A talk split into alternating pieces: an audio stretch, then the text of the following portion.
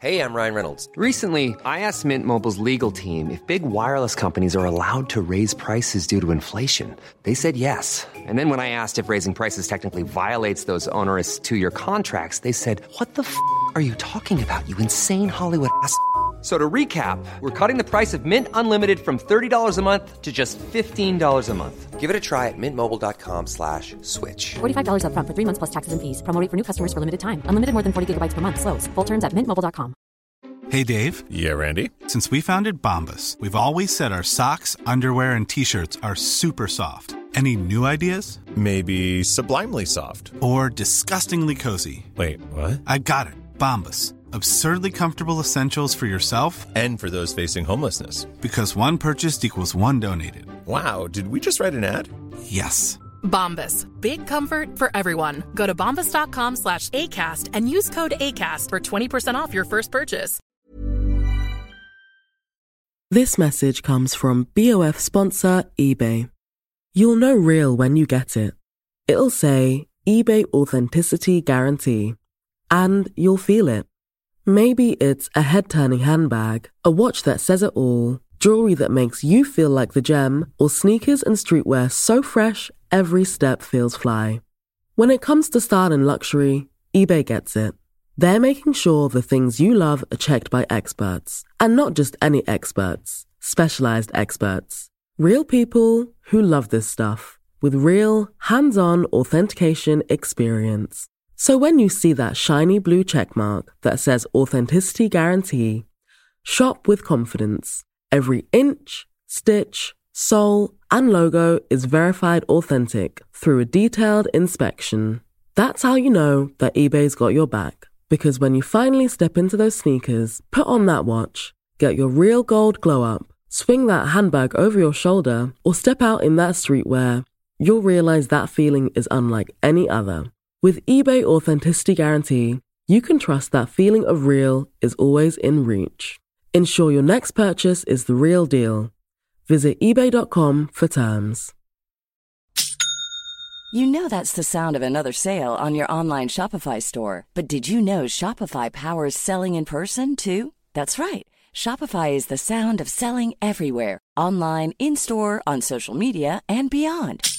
Shopify POS is your command center for your retail store. From accepting payments to managing inventory, Shopify has everything you need to sell in person. With Shopify, you get a powerhouse selling partner that effortlessly unites your in person and online sales into one source of truth. Track every sale across your business in one place and know exactly what's in stock. Shopify helps you drive store traffic with plug and play tools built for marketing campaigns from TikTok to Instagram and beyond. Plus, Shopify's award winning 24 7 help is there to support your success every step of the way. Do retail right with Shopify. Sign up for a $1 per month trial period at shopify.com slash BOF, all lowercase. Go to shopify.com slash BOF to take your retail business to the next level today. Shopify.com slash BOF. There was nobody else with that breadth of culture, with that sense of a life lived on every level. Coco and Karl, I mean, you could not write this to be a more perfect fashion story. The way those two people changed everything in the industry. The Virginie Viard succession plan, it strikes me as kind of like the Sarah Burton Alexander McQueen succession plan. There's no way you could possibly replace him, and I think they're savvy enough not to even try. With Virginie in charge, Chanel goes on. How do you think the industry will pay tribute to him? Almost stately, because he is the emperor, and we will never see their kind again. Hi, this is Imran Amed, founder and CEO of the Business of Fashion. Today, we have a very special episode of the BOF podcast. As you may have heard, Karl Lagerfeld, the iconic and legendary fashion designer, died in Paris at the age of 85. And who better to talk to about the life and work of Karl Lagerfeld than Tim Blanks, who as I understand, has interviewed Karl Lagerfeld more than 250 times. On this special episode of the BOF podcast, I talked to Tim about all of the contributions that Karl has made to fashion during his life and what Chanel and Fendi and fashion will be like without Karl. So here's a special episode of the BOF podcast on the life and work of Karl Lagerfeld. Well, hello, Tim. This is a special edition of the BOF podcast. Neither you nor I were planning to be sitting here today having this conversation, but we, I guess we all knew that one day uh, this day would come and, you know, Karl Lagerfeld has died. And I just wondered, you know, you've known, or you knew Karl for 30, three, at least 30 years, Yeah, at more- least 30 years in a professional capacity. But Yeah. nevertheless, over that stretch of time, we sat down and talked. I worked out at least 250 times. amazing. And that's a lot of a lot of talk. And you know, insight. Um, it, it just it's inevitable that you acquire some sense of an, an individual when you when you're spending that much time um, talking to them about everything because you could talk to Karl about everything. You could uh, every, you could talk to him about whatever the latest pop band was. You could talk to him about a new book and movie. You could talk to him about uh, an old movie. You could talk to him about 18th century, you know, canapes. You could, I, I mean, he, I think he called himself a one man Google, didn't he, at one point? And, and way before there was, He said he had a Google mind. yeah, I, I mean, prodigious Yeah. and enthusiastic Mm-hmm. and um, keen to communicate the enthusiasm. So Until the very end, too. I mean, the last Yeah, time, yeah. I mean, we were very lucky, you and I. We got to sit down with him so often at the end of his shows after Chanel. And he would, you know, we'd be ushered into this little private room that they create for him. And he'd spend those like 10 or 15 minutes with us just chatting and gossiping. And, um, but when, when did you first, do you remember the first time you met Karl? I um it it would have been I mean just because I've been writing the, the this piece the, the piece for BOF about about his um his passing and thinking about how Karl Lagerfeld entered my life well you know if if if, if I really boil it down I mean it it was he was so weirdly omnipresent in my 70s my, not my obviously not the 70s of my life but the 1970s um, because he was it it was he was part of a world that was so gorgeous to look into from the outside. Um, you know, it, it was the world that I guess culminated with Studio 54, but before that, Antonio Lopez and Antonio's Girls and people like Tina Chow and and the Warhol crowd and and the, you know the way that everything society was just this mass, this pulsing mass of fabulosity that was that was so enticing for you know a country bumpkin looking at it from the outside. So when I actually met him, I had such a kind of incredible, incredibly vivid impression of him. Um, you know, he looked so hot in those Helmut Newton photos. Uh, in in that black one piece bathing suit. He, Mm-hmm. On you the see beach, those photos right? and and the swimming La Piscine in Paris or lying at Brandon Saint Tropez. And he with the very very black beard and the the he actually wasn't very very handsome and and um, he looked like he just looked like the kind of person who who was capable of absolutely anything, which was probably an asset in those times. Later on, I got the feeling that actually he probably didn't really do any of the things you imagined he'd be doing. Um, but he was very good at conveying the impression that he had done it all, or had yeah, who'd done it and tired of it. Um, but when I first met him, obviously, I I, I felt um, I mean, he was kind of intimidating because he, he just felt like somebody who'd been everywhere and done everything and everyone and and um, was bringing this mass of knowledge to fashion that nobody else had. I mean, there was nobody else with that breadth.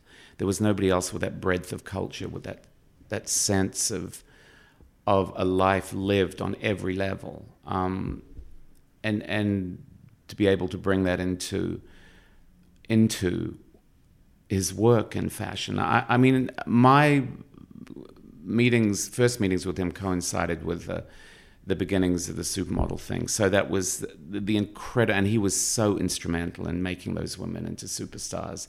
Gianni Versace in Milan and Karl Lagerfeld in Paris, and those shows were just so amazing. It was like being in the middle of a Busby Berkeley production, and there was such access and such openness and and um, I mean, a funny thing was, we were just talking about this before, but he called me Canada because, you know, I was doing Fashion File for the CBC in Canada. And I guess um, he didn't bother individuating designers, uh, journalists, and this faceless mess of. I listened to everybody else's questions, and really a lot of them were completely moronic. but he would have this mass of people streaming through, you know, saying, Is that really your hair color? And all this goofy stuff that people ask.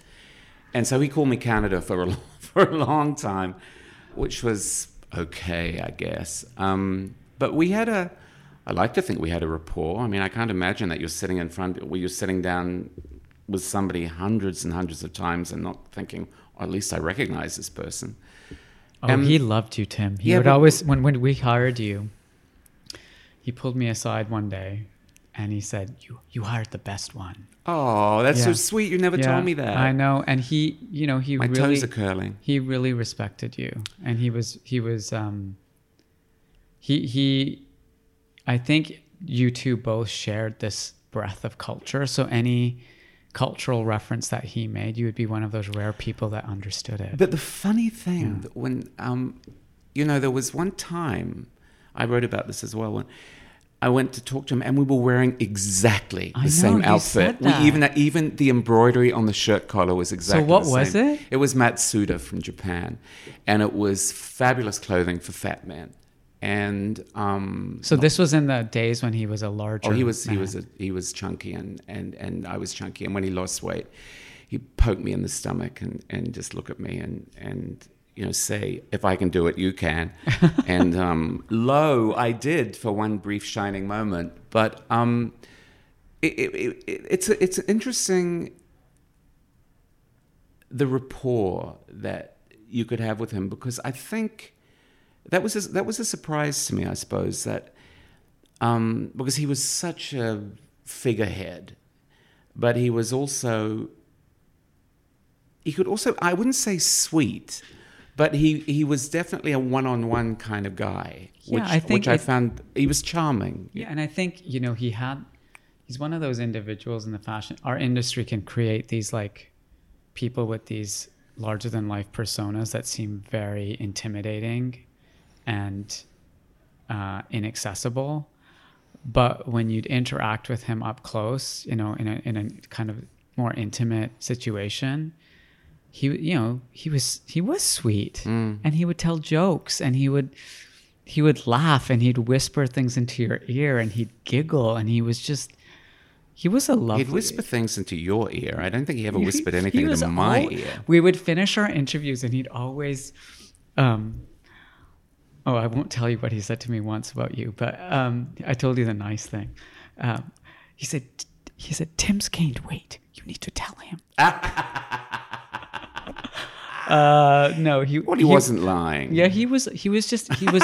he was really fun. He was a bit mis. You know what it was? He was mischievous. Uh, he had this like. He liked to poke a little bit of. Poke the bear. Yeah. Yeah, and then sometimes it wasn't always. You know, I mean, he'd say things where you felt you needed to kind of protect him in a way from himself. Yeah. Um, especially more and more. Um, as time went on. But you know, I one thing that impressed me, considering what he'd lived through, uh, and considering how successful he'd been from so early. I mean, from from basically his late teenage onwards, he was successful, and he'd experienced all the the highs and lows of the fashion industry over the years. You know, the, this shift from haute couture to ready to wear, and, and then the sort of democratizing of luxury, luxury, which he was enormously responsible. I mean, for. he. I think people people know that he was the one who created the template for the international global luxury brand, but he was also the first designer to do a collaboration with H and M, and he kind of um, made it okay for everyone else to do it. So there was the luxury side of it, but he was always this kind of very populist kind of man of the like he wanted to reach as many people as possible so he would do everything.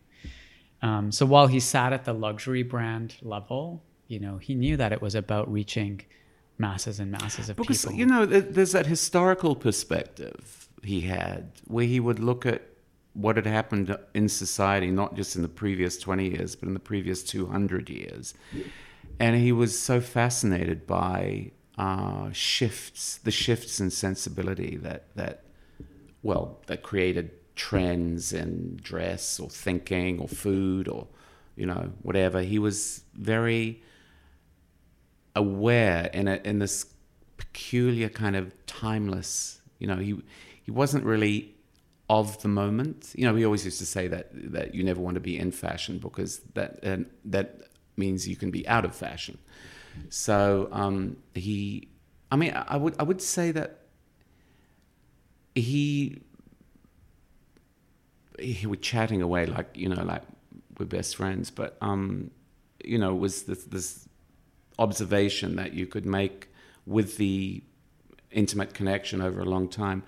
He seemed to be very um for a long time he seemed to be very um, deliberately dismissive of human interactions. You know, he seemed to be to, to keep himself almost on a libertine level.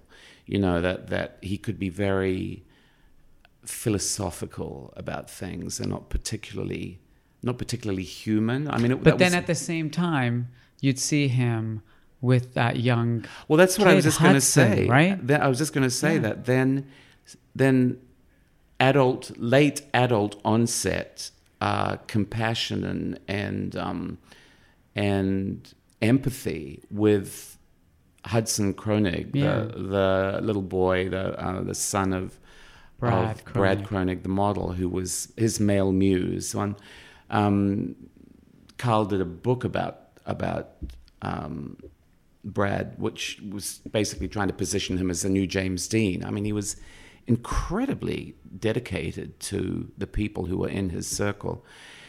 and And they were dedicated to him and very loyal Yeah, like a fam, but that was his family. Yeah. and um, and then it wasn't just uh, Hudson, and and you know not not so much the son he never had, the grandson he never had, the great grandson he never had, maybe, but then Choupette the cat, yeah who he said he would marry if he could, um, which is a fascinating notion. You know, it's like Nero married a no Caligula married his horse.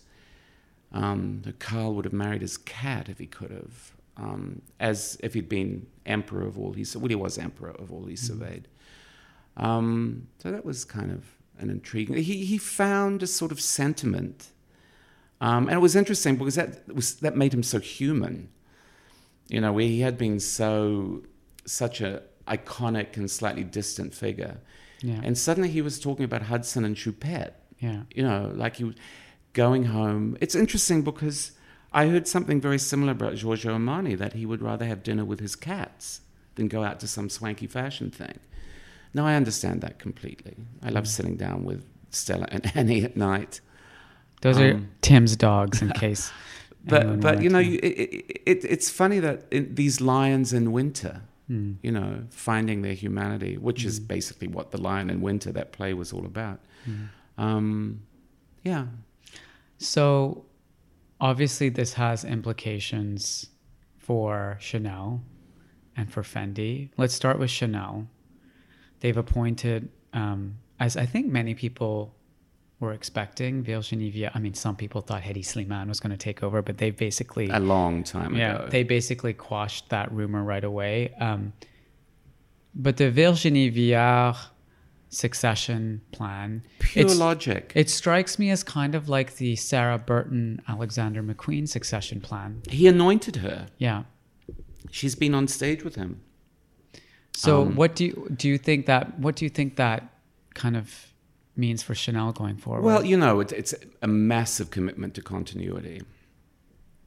And then, and then, you know, we we sit in our fashion bubble, and we assume the entire world knows who Karl Lagerfeld is. I mean, admittedly, there's the news coverage today has been absolutely massive. I mean, I do think if there's a single figure in fashion. in fashion, apart from Anna Wintour, probably Karl Lagerfeld is the only one that everyone knows. You know, it, it, we think this, and then we sit down and talk to people about. but it's like the op- I was the opening segment on like global CNN. Yeah, you know, it's the, it's going to be on the front pages of all the newspapers. no, it's it's ma- it's every single news. media company sent an alert out about Karl today on my phone. It's massive news, but I still say Chanel is Bigger than Karl. Chanel is the umbrella store, the, the umbrella that uh, under which he lived and worked. Sure. And uh, I, I think that with Virginie in charge,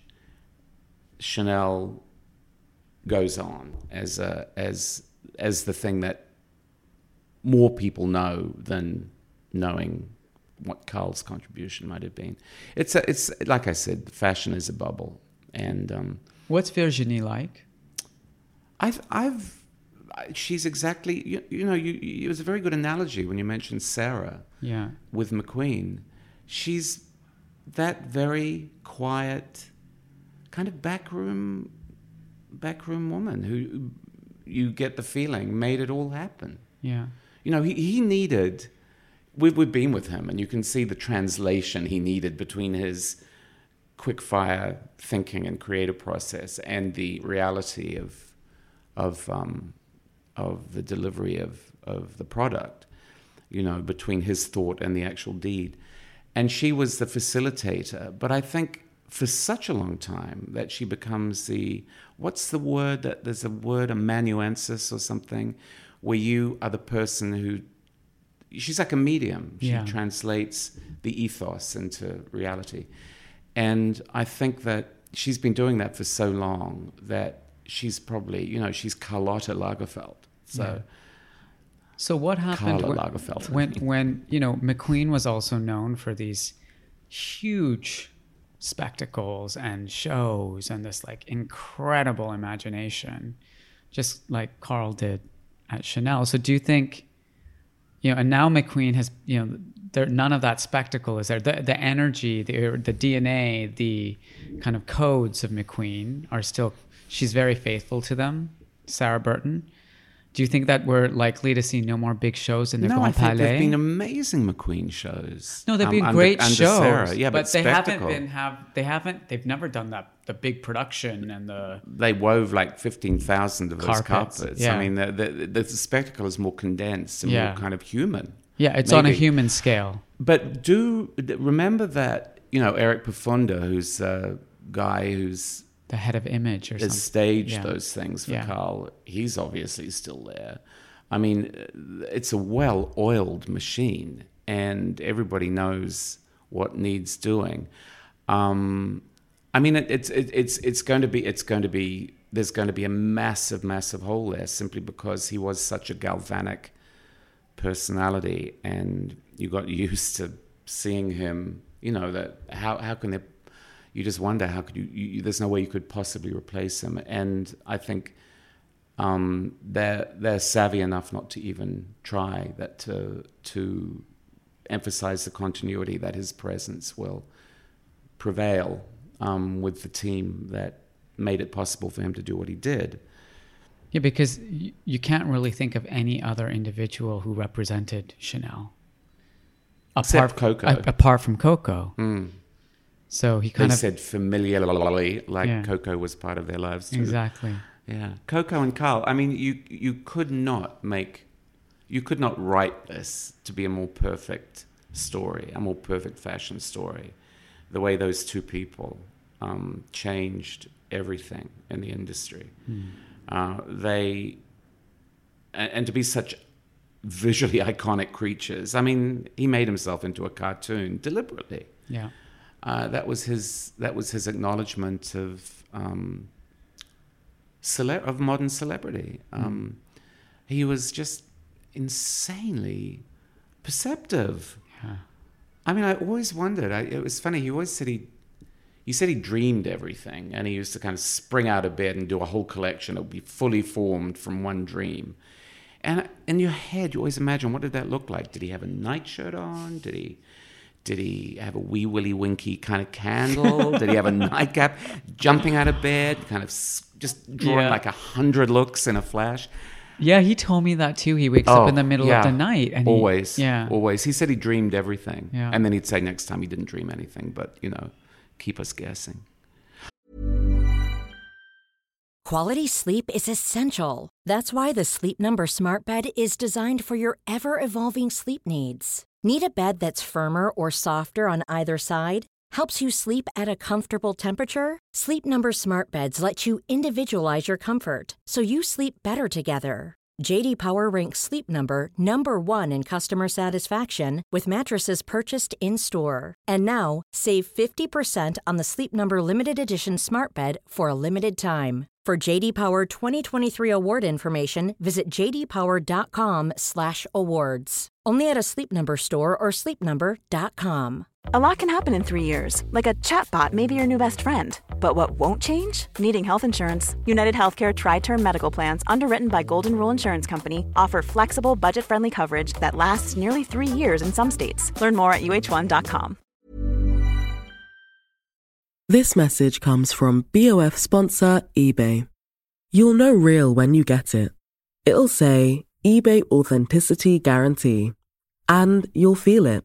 Maybe it's a head turning handbag, a watch that says it all, jewelry that makes you feel like the gem, or sneakers and streetwear so fresh every step feels fly. When it comes to style and luxury, eBay gets it. They're making sure the things you love are checked by experts. And not just any experts, specialized experts. Real people who love this stuff with real, hands on authentication experience. So when you see that shiny blue checkmark that says Authenticity Guarantee, shop with confidence. Every inch, stitch, sole, and logo is verified authentic through a detailed inspection. That's how you know that eBay's got your back. Because when you finally step into those sneakers, put on that watch, get your real gold glow up, swing that handbag over your shoulder, or step out in that streetwear, you'll realize that feeling is unlike any other. With eBay Authenticity Guarantee, you can trust that feeling of real is always in reach. Ensure your next purchase is the real deal. Visit eBay.com for terms. Have you ever owned something that inspired you to up your game? For me, I got a chef grade range recently, and now I'm cooking new things every single night. Seriously, no cuisine is off limits. The point is, when we own exceptional things, they inspire us to do exceptional things. The all new Lexus GX has an exceptional capability that will have you seeing possibilities you never knew existed. Its advanced technology and luxurious interior mean that wherever you go, you'll never go without.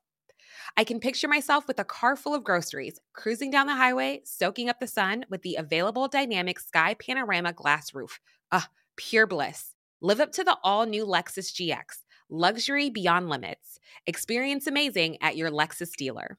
I heard the most interesting story. Um, you know, inevitably there was ma- there's always speculation about somebody like him because, as public as he was, nobody really knew too much about him. Maybe his driver.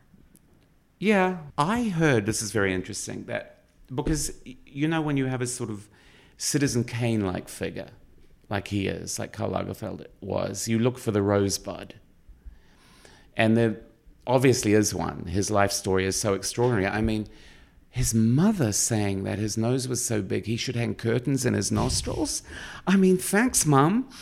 That's a self-image, but I heard that he had a room in his house where which reconstructed the bedroom he slept in when he was a child.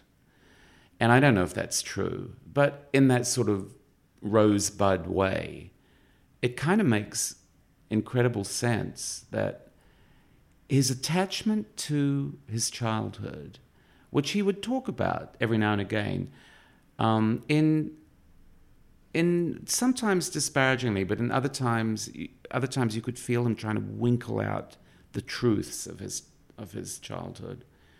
was it was quite fascinating. Um, you know, there's that sort of protean intelligence, that protean creativity. You want to know where it comes from. Every, every, everybody does because they, they're wondering if you can create a template from it. You know, obviously for the future, everybody's going to be like, "Oh, the new Karl, the new this here's the new Lagerfeld, blah blah blah." Isn't impossible. Gonna, it's impossible. It isn't going yeah. to happen. I mean, the culture that produced him just doesn't exist anymore. Yeah. So everyone's been talking about Chanel today, but kind of lost in the mix is what his passing means for Fendi. I think he was a designer there for more than half a century. Yeah. If you can yeah. believe that. Yeah. What what do you think they're thinking at Fendi today?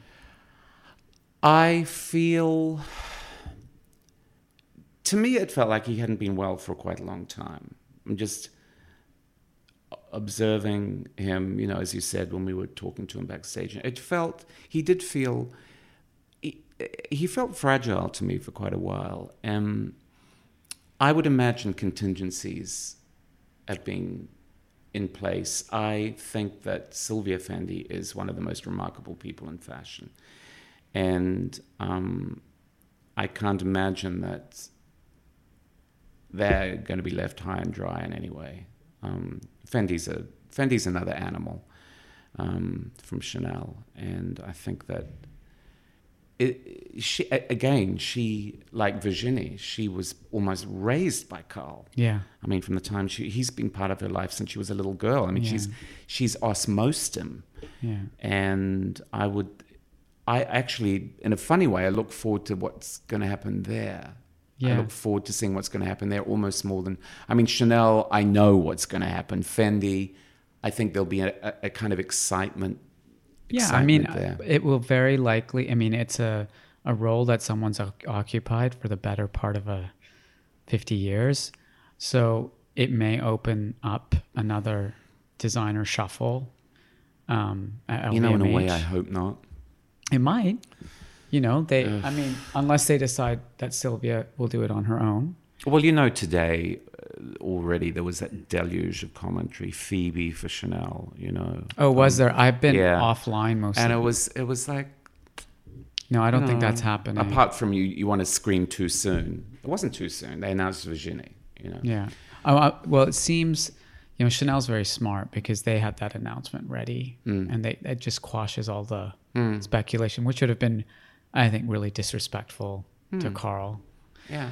um but it's interesting watching social media deal with something like this because how many things in fashion could be this discombobulating for the industry? There really isn't very much. Yeah, it's kind of like the whole fashion world stopped. Mm, the axis shifts for yeah, the day, yeah. you know, and um, your Instagram and my Instagram feed probably look the same. Everyone sharing their memories, and it's kind of nice. You you realized how many people in the industry he had a relationship with just by all the pictures everyone posted. Um, he was really genuinely kind of the center of fashion. You know, everyone, all the designers, all the executives, all the models, like everybody had a fondness and affection and relationship with him. He was one of the poles. I think yeah. there are, there, there are other poles. Yeah, yeah, yeah, but he's definitely one of the big. Yeah. Um, do you think Karl Lagerfeld was misunderstood? No, because I think he I think he was very expert at, at massaging expectations. I I think he let people know exactly what he wanted them to know about himself. I, I mean, like I said, there was a lot people don't know, and that's the way he kept things. Yeah. I, I don't see how he could have been.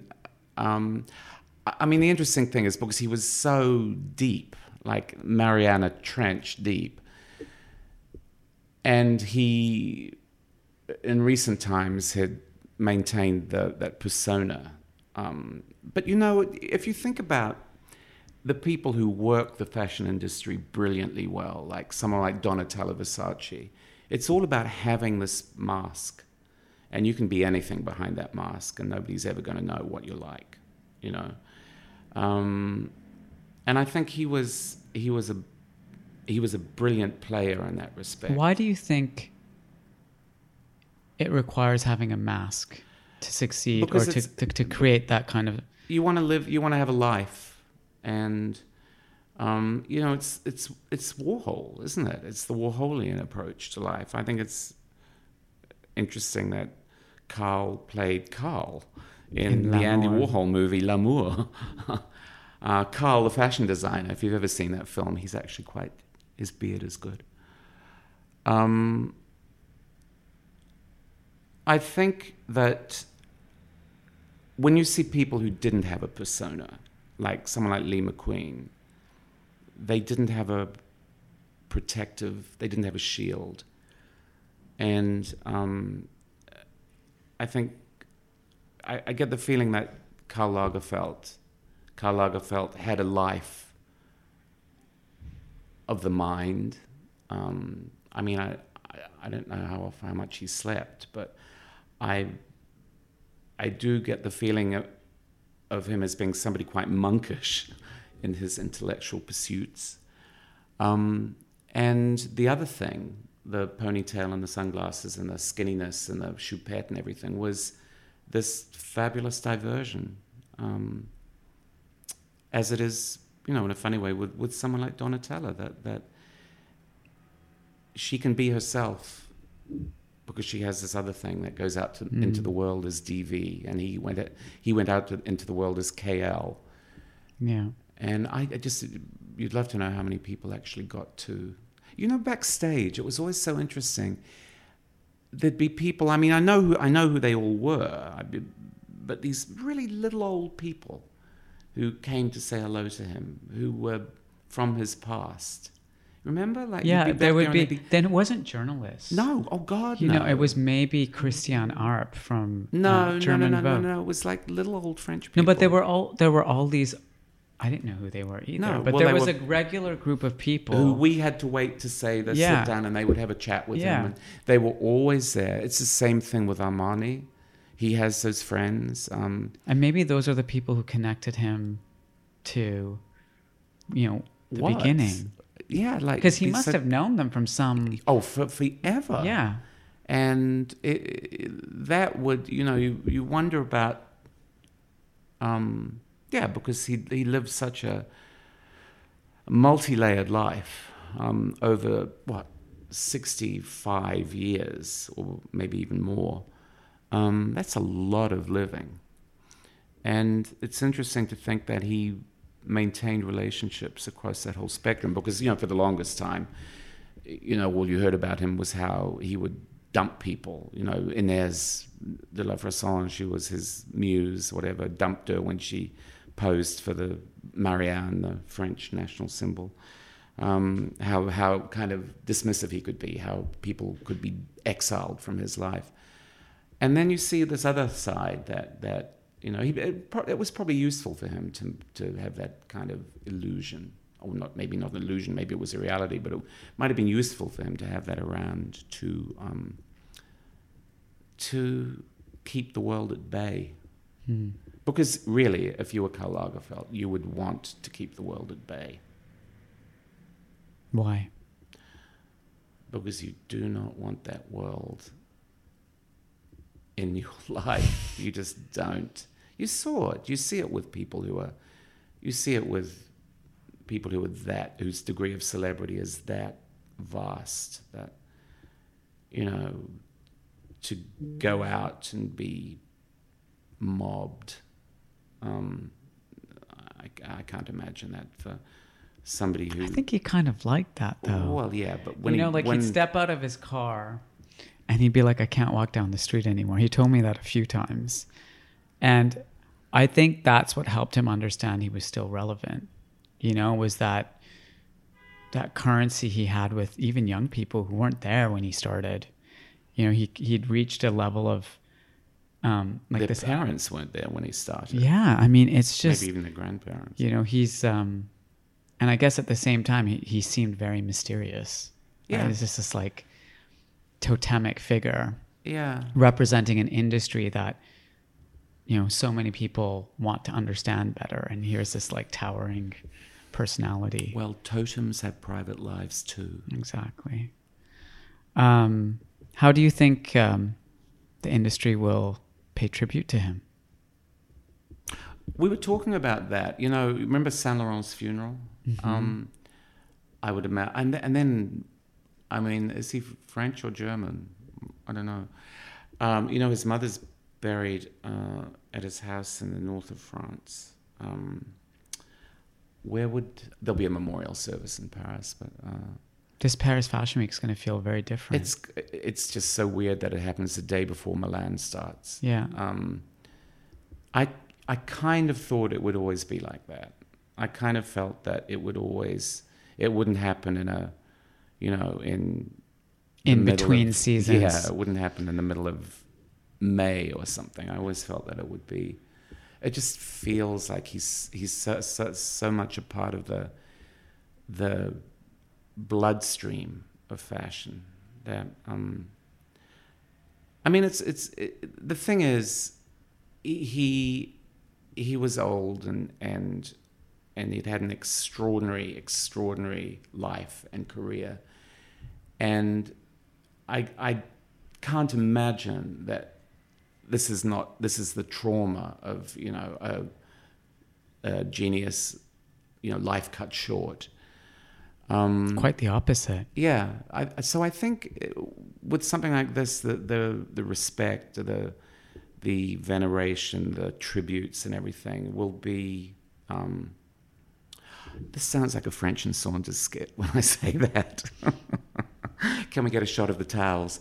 Uh, no, I think the um, I think it'll all be very, very appropriate because and, and, and very, very almost stately because he is the emperor, um, and there is really almost no one left. There's no one else. We can think of one or two, but Yeah.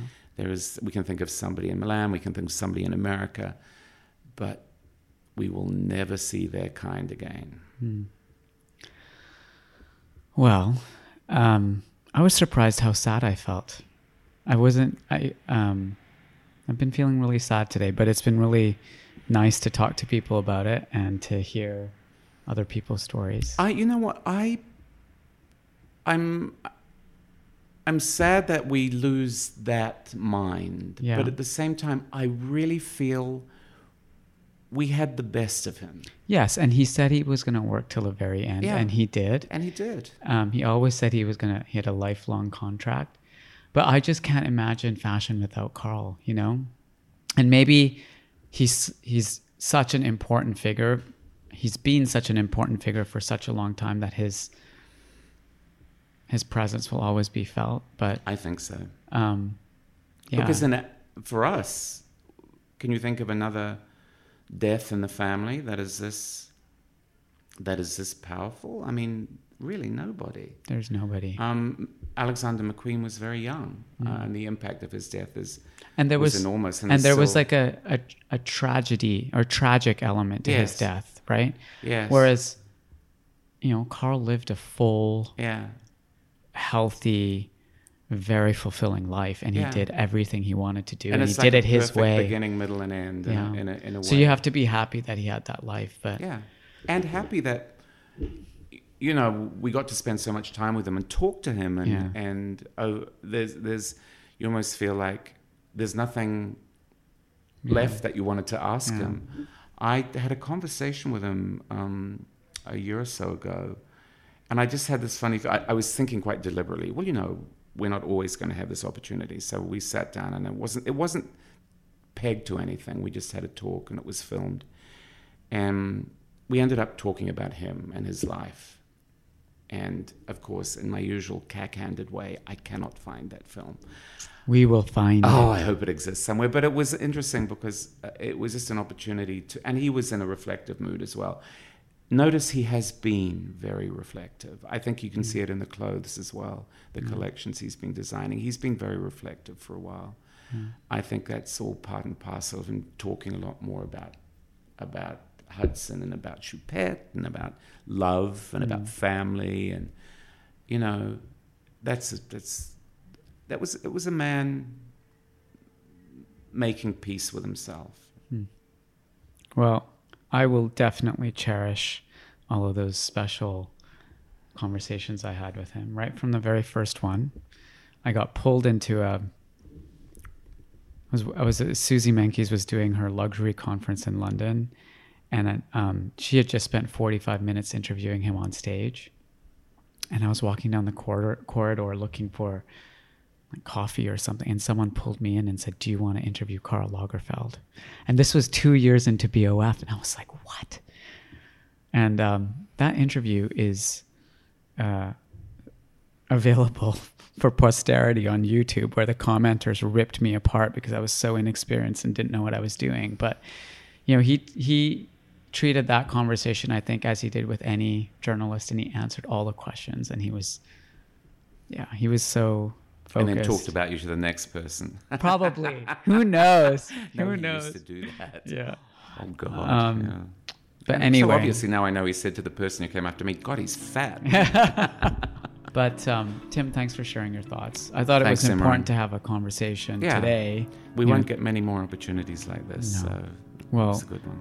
Um, that's all for this very special episode of the BOF podcast. I'm Imran Amed here with our editor at large, Tim Blanks. We are um, saying our final tributes to the legendary, and people use that in fashion, that word in fashion so much, but genuinely a legendary and towering figure. You can go beyond and say iconic because he was a fashion icon in the most literal sense of the world. Of the word. Karl Lagerfeld, who died today in Paris at the age of 85.